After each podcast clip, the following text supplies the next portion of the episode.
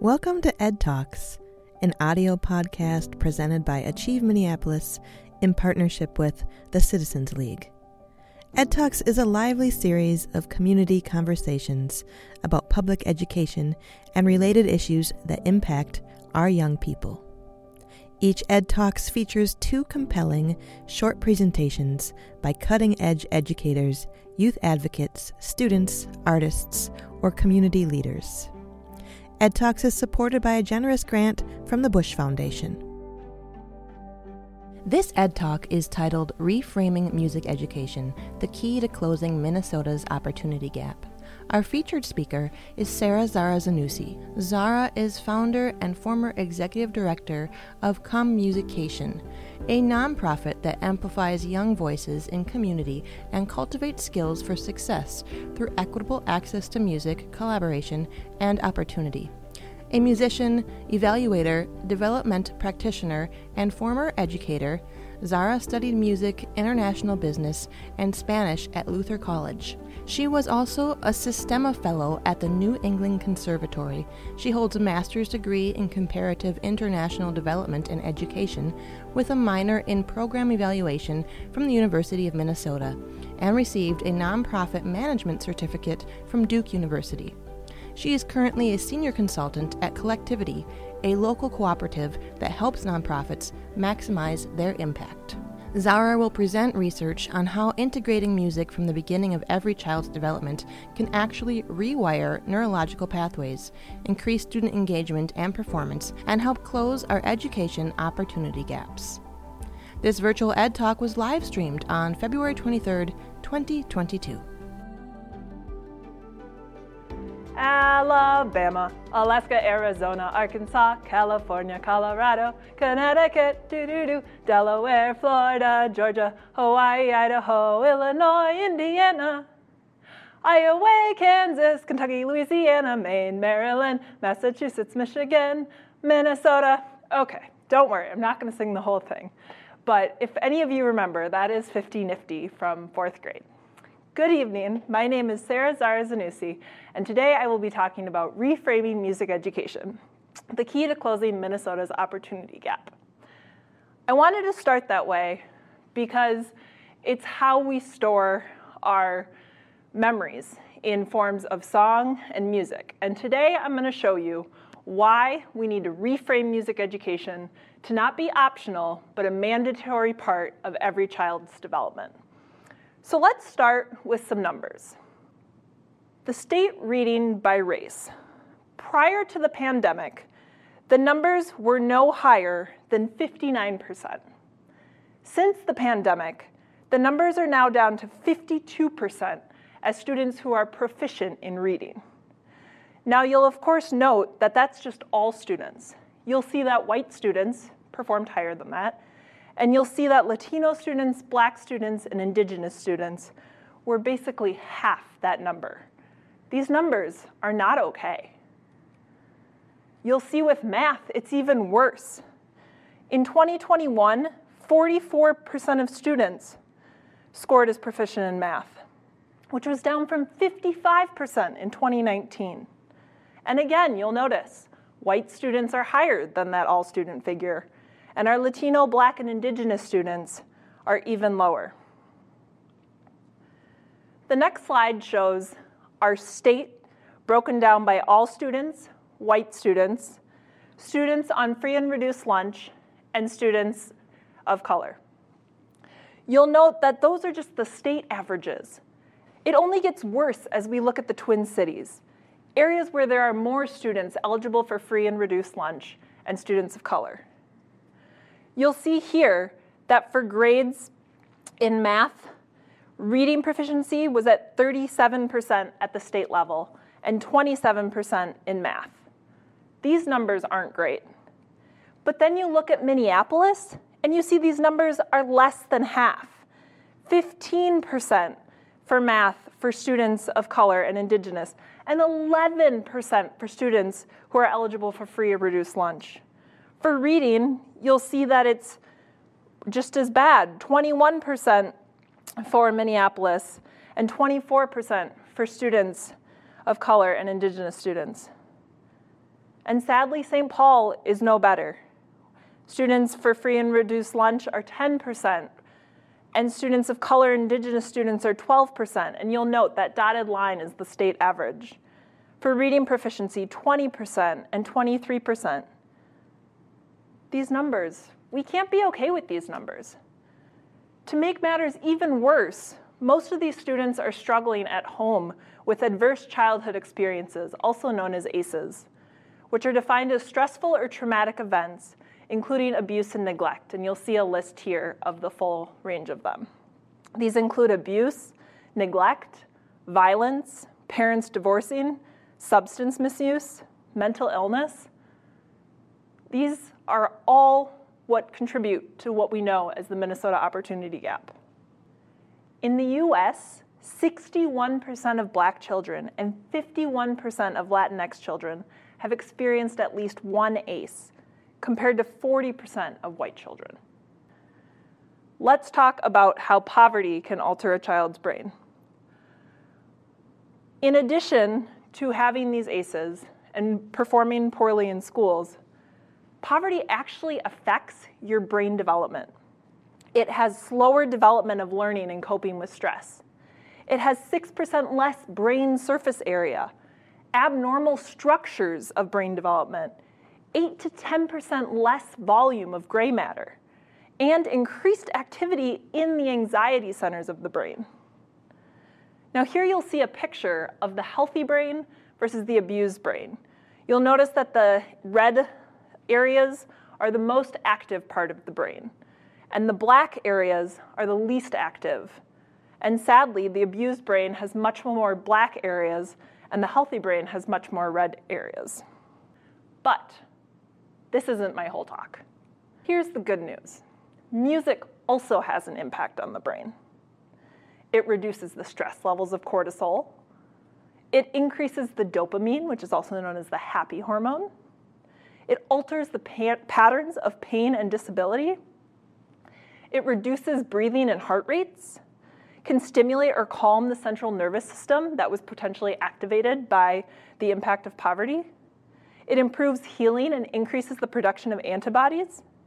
It increases oxytocin, the trust molecule, and the moral molecule, since it helps us bond and trust others. But music also helps these young people perform better in school. Students who participated in music performed 20% higher in math, 22% higher in English, 17% higher graduation rates. In addition to students doing better in school, they're also five times less likely to drop out if they participate in music. They're three times more likely to earn a bachelor's degree. They're also better at languages, sound discrimination, they have better SAT scores, they're less aggressive, decreased drug use, more cooperative, increased growth mindset, increased perseverance, increased critical thinking, and improved problem solving. So, my proposition for tonight is what if we start teaching using these fundamentals rhythm, rap, rhyme, movement, repetition? As an evolutionary brain, this is how our brains remember information. This is why I started my talk with 50 Nifty, because probably many of you remember that song, even though you were 10 years old when you learned it, and now you're not 10 years old anymore. But in addition, before we could read, this is how stories were passed down. This is how our brains are used to information. And then when we engage with movement and repetition, our bodies get involved. This is so much more effective than just reading or studying or doing these things that also don't engage us. And this is how the brain encodes pitch, timing, and timbre. These are three ingredients of music, but they're also ingredients of speech. And most importantly, we're building this oral processing. This is why when you read, you want to use phonetics because you want to sound these things out. The visuals can happen later. And so you'll look at this diagram of this brain, and you'll note that the arrows are crossing over. And that's because music lights up multiple parts of the brain. I joke the brain is lit. But the corpus callosum, the part that the left and the right brain cross over, that's also being utilized. And so these children who are struggling with poverty at home, who are struggling with ACEs, who are struggling with many challenges outside of academics, music can truly help them rebuild these neural pathways and, in turn, help with oral recognition and processing. In fact, did you know that teachers can actually predict before kindergarten which students are going to have a hard time reading? It's because they can't do this. They can't keep a steady beat. Research shows that after four years of music, students had faster neural responses to speech, they had better impulse control, they were able to plan better, and they had better verbal intelligence. And this even includes older adults who hadn't picked up an instrument since their childhood. So even if these young people don't go on to be professional musicians, it's still having an impact on their brain. So, in case you're not a neurologist or you just don't care about brain development, let me give you some more reasons of why this is so important. At the beginning, things like behavior infractions decrease because the young people are involved and engaged. Attendance and engagement increases. Then test scores increase, which we as school districts love. Grades increase. And then systemically, opportunity gaps decrease the school to prison pipeline decreases. And over time, these intergenerational poverties that we see decrease. And in turn, we have more successful families and thriving communities. And who doesn't want that? At the end of the day, more young people are living their full potential.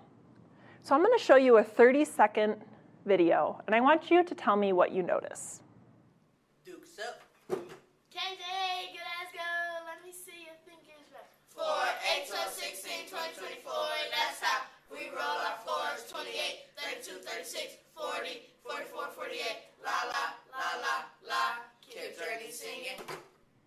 If you're like me, you probably notice these students showed leadership, they showed cooperation, they did sound processing, it was kinesthetic with their hands, and most importantly, they were engaged. I know so many teachers right now struggling because their students turn off their cameras and they're just not engaged. They're zoomed out, they're tired, and I completely understand that.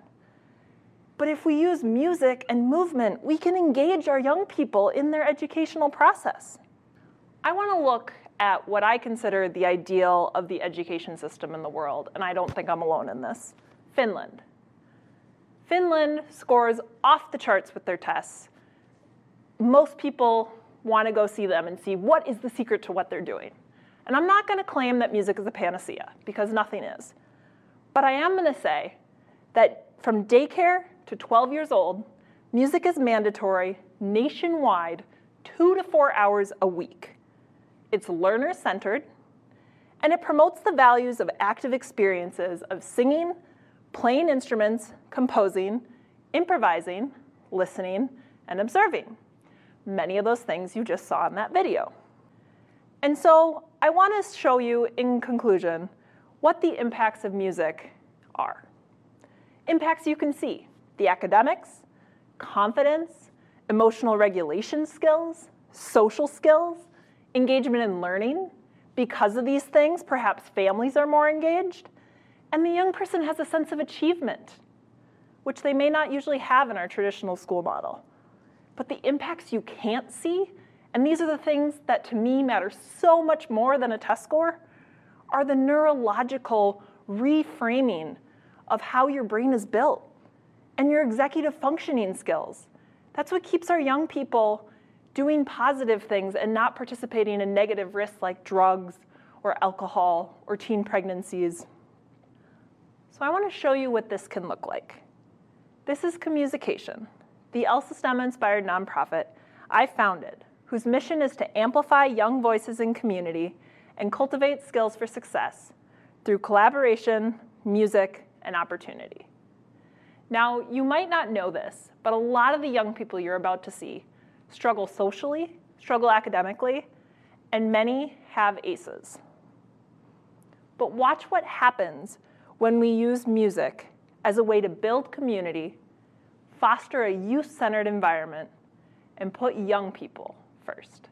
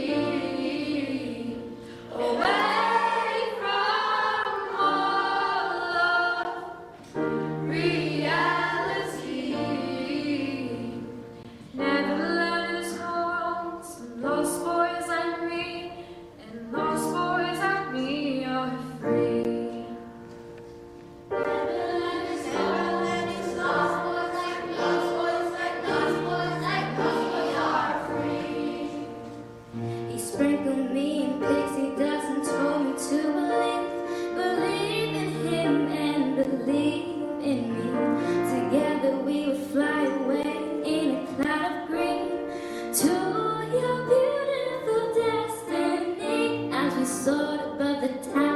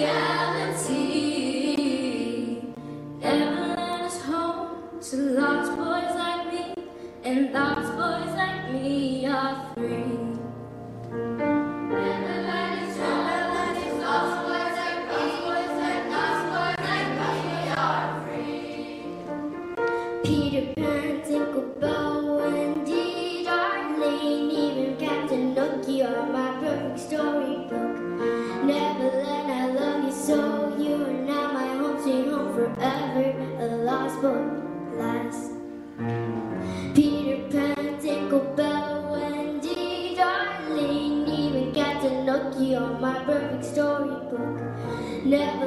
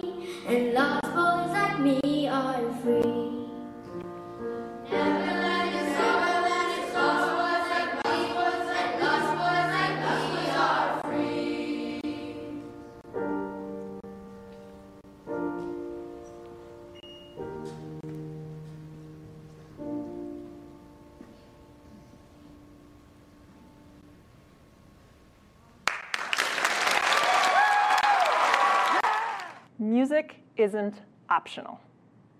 It is truly the key, and reframing of music education is the key to closing the achievement gap and the opportunity gap for our kids now and for years to come. Thank you so much. I am happy to share any slides or the bibliography that gave you this information. And I look forward to any questions. Please feel free to contact me, and I hope you have a good evening. Ed Talks is presented by Achieve Minneapolis in partnership with the Citizens League. Thanks to our generous sponsor, the Bush Foundation. For more information on Ed Talks, or to watch Ed Talks videos, or listen to audio podcasts, visit achievempls.org.